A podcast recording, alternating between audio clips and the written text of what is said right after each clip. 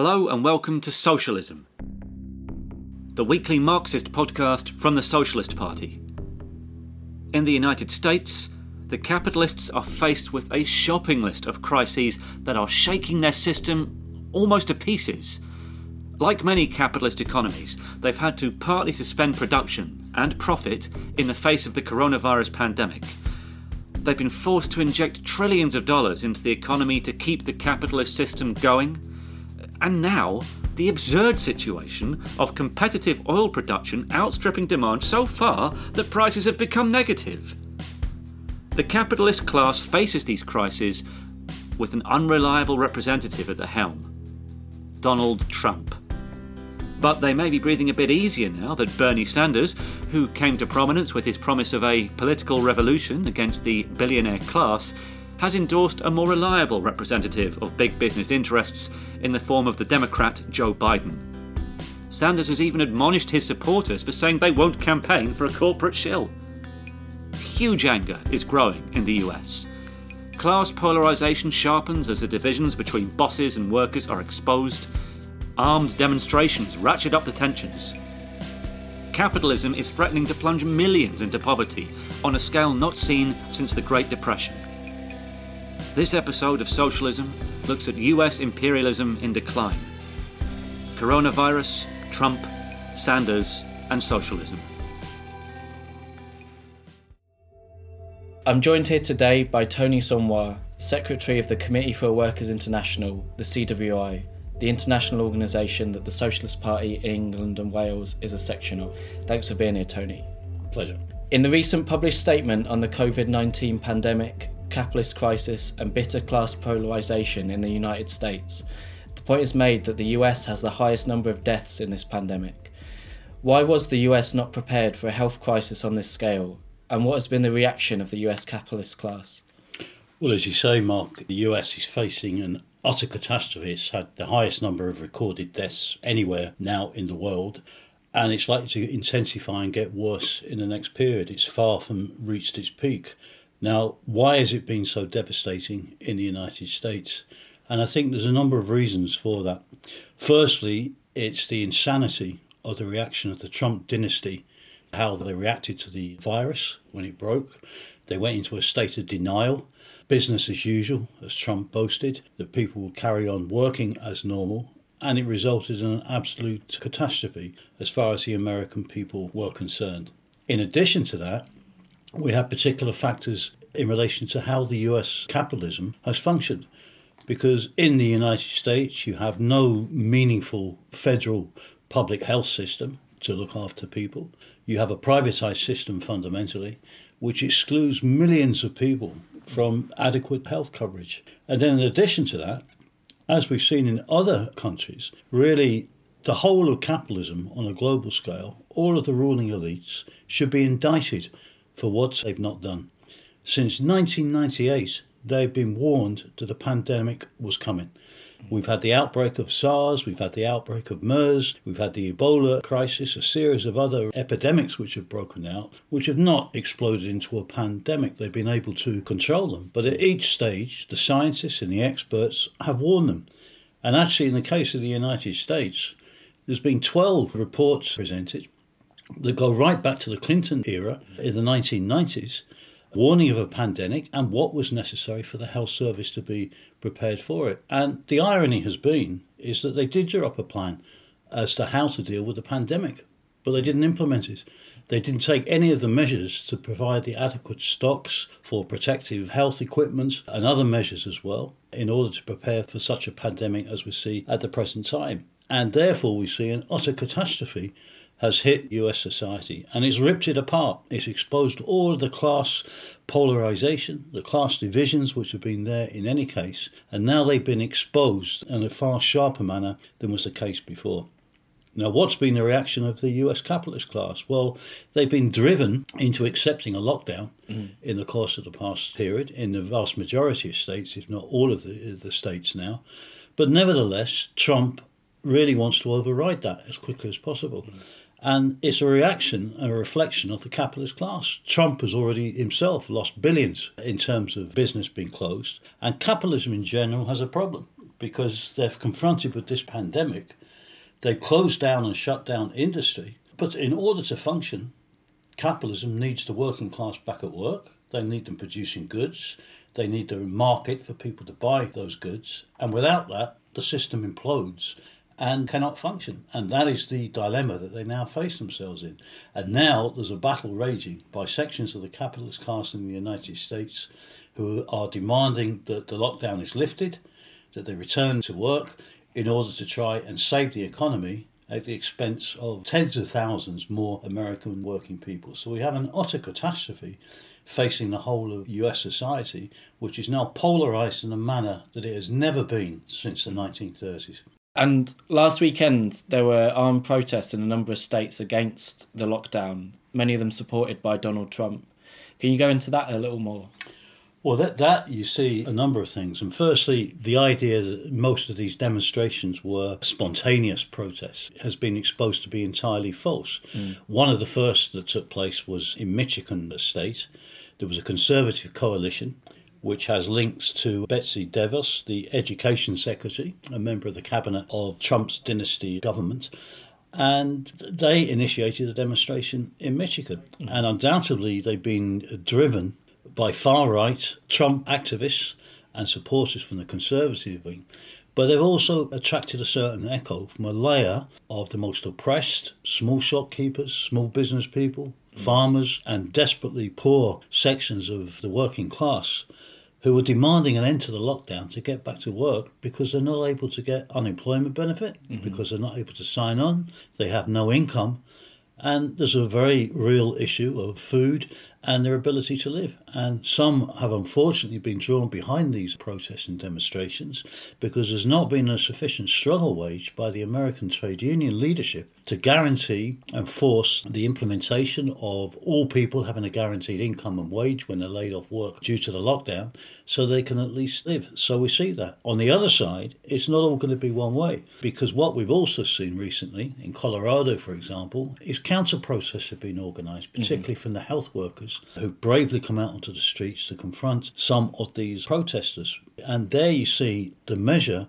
of the massive polarization which is going to take place within US society in the run up to the presidential elections in November. Mm. And in your recent statement from the Committee for Workers International, you say that the class struggle in America is likely to see elements of civil war as class polarization increases. Yes, we do, and we make that point for you know a very clear reason. There is a history of sharp polarization in the United States, although they've not had an independent party of the American working class, and it's been masked, the class struggle, by the role, particularly of the trade union leaders who have collaborated with capitalism, have collaborated with the Capitalist Party, the Democrats. But nevertheless, there is a history of civil war, of course, and also when you've had class battles have taken place, they've taken an extremely sharp and often very violent form, particularly the Virginia miners and others of an armed character.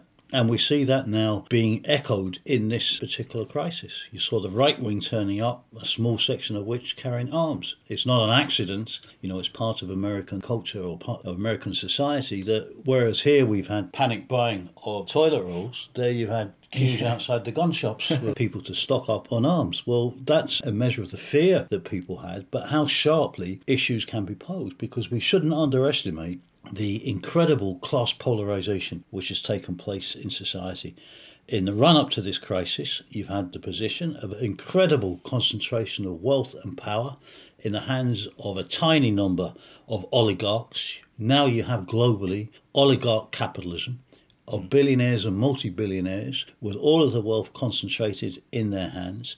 And that is particularly the case in the United States. And even in relation to the measures that have been taken by the Trump administration, where they've stepped in to try and avert a depression, which they're not going to be able to do, but they introduced a stimulus package of about 2.3 trillion US dollars but even from that stimulus package, you saw the class polarization which exists because mm. there's 43,000 millionaires in America who are each going to get 1.6 million US dollars from that stimulus package. And that comes at a time when you have 22 million people registered as unemployed, over 5 million signing on last week, and there's millions more in the US because the way the tax system works mm. who can't sign on. So in reality, it is far higher And we have the possibility now that unemployment in the United States is going to rocket to 30%.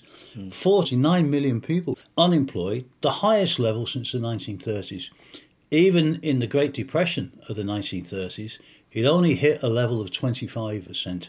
So all of the capitalist economists are now predicting or anticipating it could go up even as high as 30% in the US in the course of the coming period. And we see a massive class polarization. And it is going to be expressed in a bitter election campaign. We already see strikes and protests being taken by sections of workers because of what they're doing. And incidentally, in Worcester, you have the incredible situation in Massachusetts where, in one of the privatized hospitals, they've actually furloughed the nurses in the course of a pandemic which has provoked a very good protest, which CWI members and supporters were involved in participating in a protest of cars. It's classic American society. you know, you have a demonstration in your car, you know, where about a hundred people drove round the hospital protesting against the furloughing of the nurses that have taken place there. You see marvellous protests organised by other workers as well during the course of this struggle, and it's going to result in a massively polarised election campaign in November, the outcome of which is uncertain at this stage, however. Mm. Now, just on the presidential election coming up this year, Bernie Sanders, a self described socialist, has now pulled out of the race to become the Democrat nominee for president and has endorsed his rival, the explicitly pro capitalist Biden. Was this the right move to beat Trump in the election this year? Well, it was not a bad move in a sense for Sanders to pull out of the Democratic primaries. He should have done it before. In fact, he shouldn't have gone into the primaries. Mm. But it's not a good move from the point of view of beating Trump in terms of pulling out of the election campaign altogether because unfortunately, Bernie Sanders has repeated the same mistake that he made in 2016. He's aroused the support of millions of people on the basis of a radicalised position, describes himself as a democratic socialist, raised enormous hopes and expectations, but mistakenly and wrongly, he's tried to channel that into the Democratic Party. And he did that in 2016. He was defeated then, and he endorsed Clinton. And now he's made the same mistake, only more so this time, mm. in the depth of this crisis. It's an even bigger mistake in the course of this crisis, where it's explicitly clear, after two failed runs, because of the way the system operates in the US, it's impossible to conduct a struggle to transform a party like the Democrats into a party that is going to represent the interests of the working class you know, a tiger doesn't change its stripes, and you're not going to change the character of the Democratic Party, which is an out and out pro capitalist, pro imperialist party. Of course, its electorate, those who vote for it, don't see it in that particular way. But had Sanders been prepared to stand independently in 2016, he mm. had every chance of winning. And the idea that him standing would have split the vote and allowed Trump to win it in 2016. Well, that was answered in 2016, yeah. whereby not standing, Trump won. And a lot of people who voted for Trump would have voted for Sanders had they had the opportunity. Sanders would have taken votes away from Trump in the states that he won. And it's entirely possible offering a, a, more combative left campaign against Hillary Clinton, who was hated, mm. that Sanders could have come through and won. And even if he hadn't won, and Clinton had managed to win, or Trump had pulled it off due to the vagaries and the undemocratic nature of the US election system, Sanders would now be in a position of having a powerful independent party of the left, the party of working people that could challenge Trump in 2020. But unfortunately, He's made exactly the same mistake again. He's unfortunately has even criticised some of his own supporters who's argued that they wouldn't support Biden because Biden's hated by a significant layer.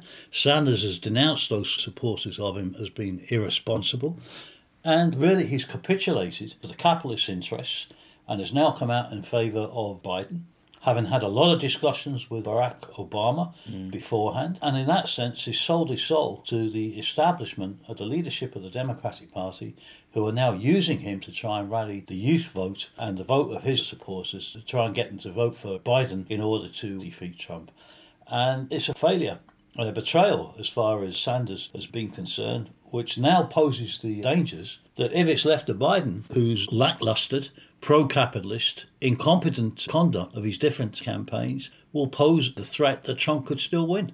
even if it's possible, Trump might lose the popular vote, but because of the completely undemocratic way of the American election system, Trump could be elected president. Biden could end up winning the majority of the popular vote, hmm. but each state elects delegates to an electoral college, and the electoral college decides. The CWI and our supporters and co thinkers in the United States demand the abolition of the electoral college. And we support now the urgent building of a new party of the American working class to challenge Trump and also to be prepared to do battle against the future Biden administration. Mm. Biden is a pro capitalist. He may be compelled to make some radical turn verbally in the election campaign under pressure, but once in power, he will take measures to attack the American working class and the rights of the American working class for sure. And in that situation, while the ground has been ploughed, has been prepared, the conditions exist for the building of a new party of the American working class.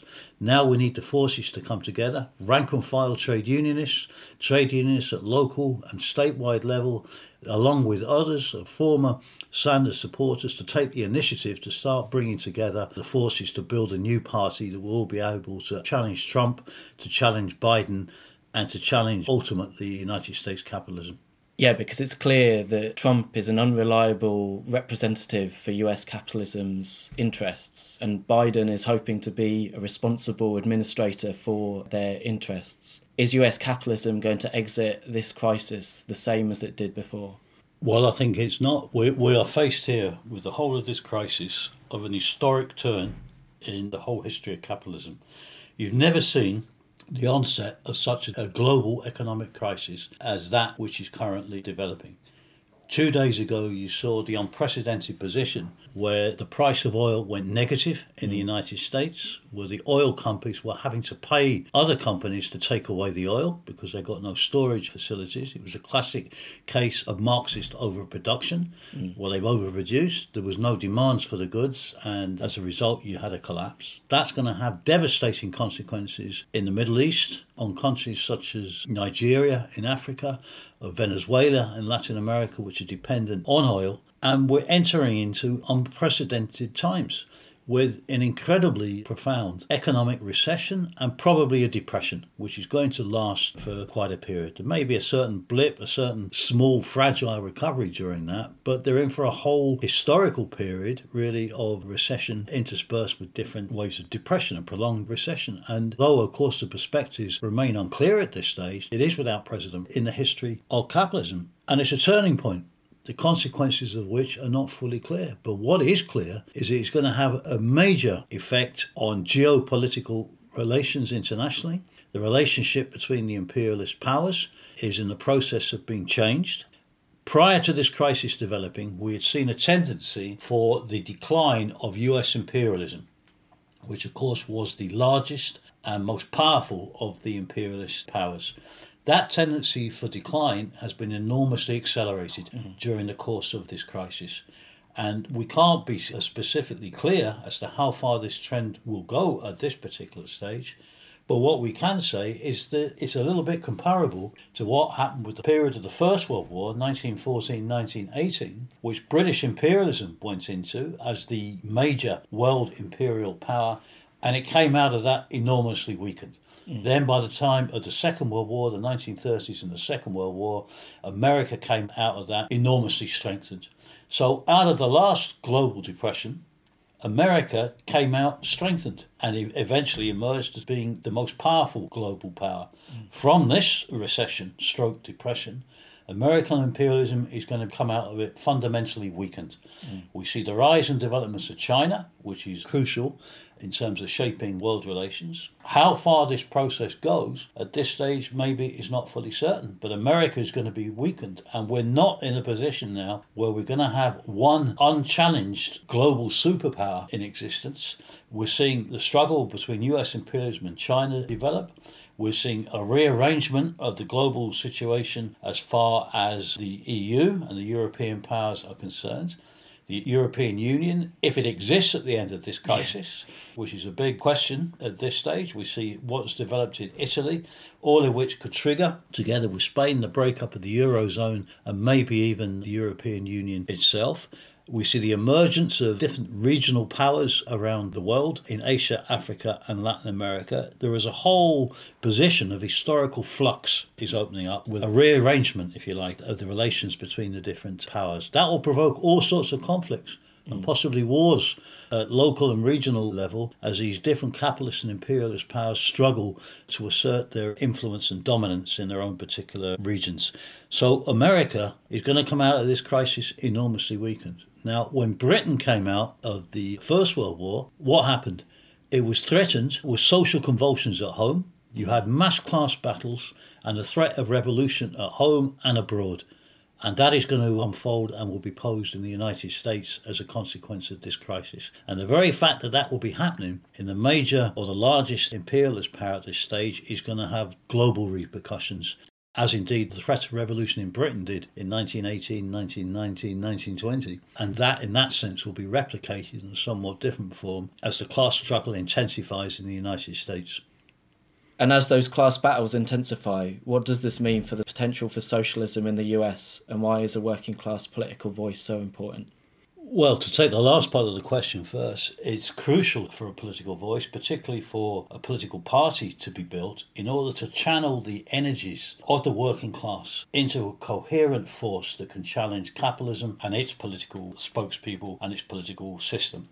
And to do that, the workers need their own party. And the potential exists for that now in the United States. The time to strike is now. Unfortunately, Sanders has thrown that opportunity away by his capitulation to Biden and abandoning the struggle in this particular election. But from below, from other forces, that issue can be taken up and will be taken up in the period that we are going into. And likewise, within that, a political party, but the transformation of the trade unions is also essential it's true everywhere internationally, but particularly in the United States, where you have a particularly rotten, corrupt layer of a trade union bureaucracy, which needs to be brought under the check and control of the working people, of the members of the unions, and the struggle to transform the unions into fighting organisations of the working class is a key task which is going to be posed in the course of the next period. And within that, the idea of socialism as an alternative to this decaying, decadent period of oligarchical capitalism undoubtedly will emerge and will become strengthened. Already we have the idea of socialism as an alternative form of capitalism is very favourably seen by big sections of the American population, especially the young people. The idea of socialism is being accepted within the US. Maybe people have not got a fully rounded out idea and understanding of what that is. It's necessary to build on that sentiment mm. to give it a concrete expression in the form of a program to fight for the day to day demands of the American working people and linking that to the idea of the need to transform society and then explaining what a genuine democratic socialist society would mean with the public ownership of the major corporations, democratic workers' control, and a democratic plan of production being developed to meet the needs and requirements of the mass of the population. That can get an enormous echo in the US in the period that we're going into, particularly given the special decadent nature of capitalism that we see at this particular stage. So, from this crisis, it will not be easy. It's going to be very polarized. The depth of the crisis is going to result in immense human misery and suffering. But we can be optimistic that through the battles that will develop as a consequence of this crisis, that a real alternative can emerge.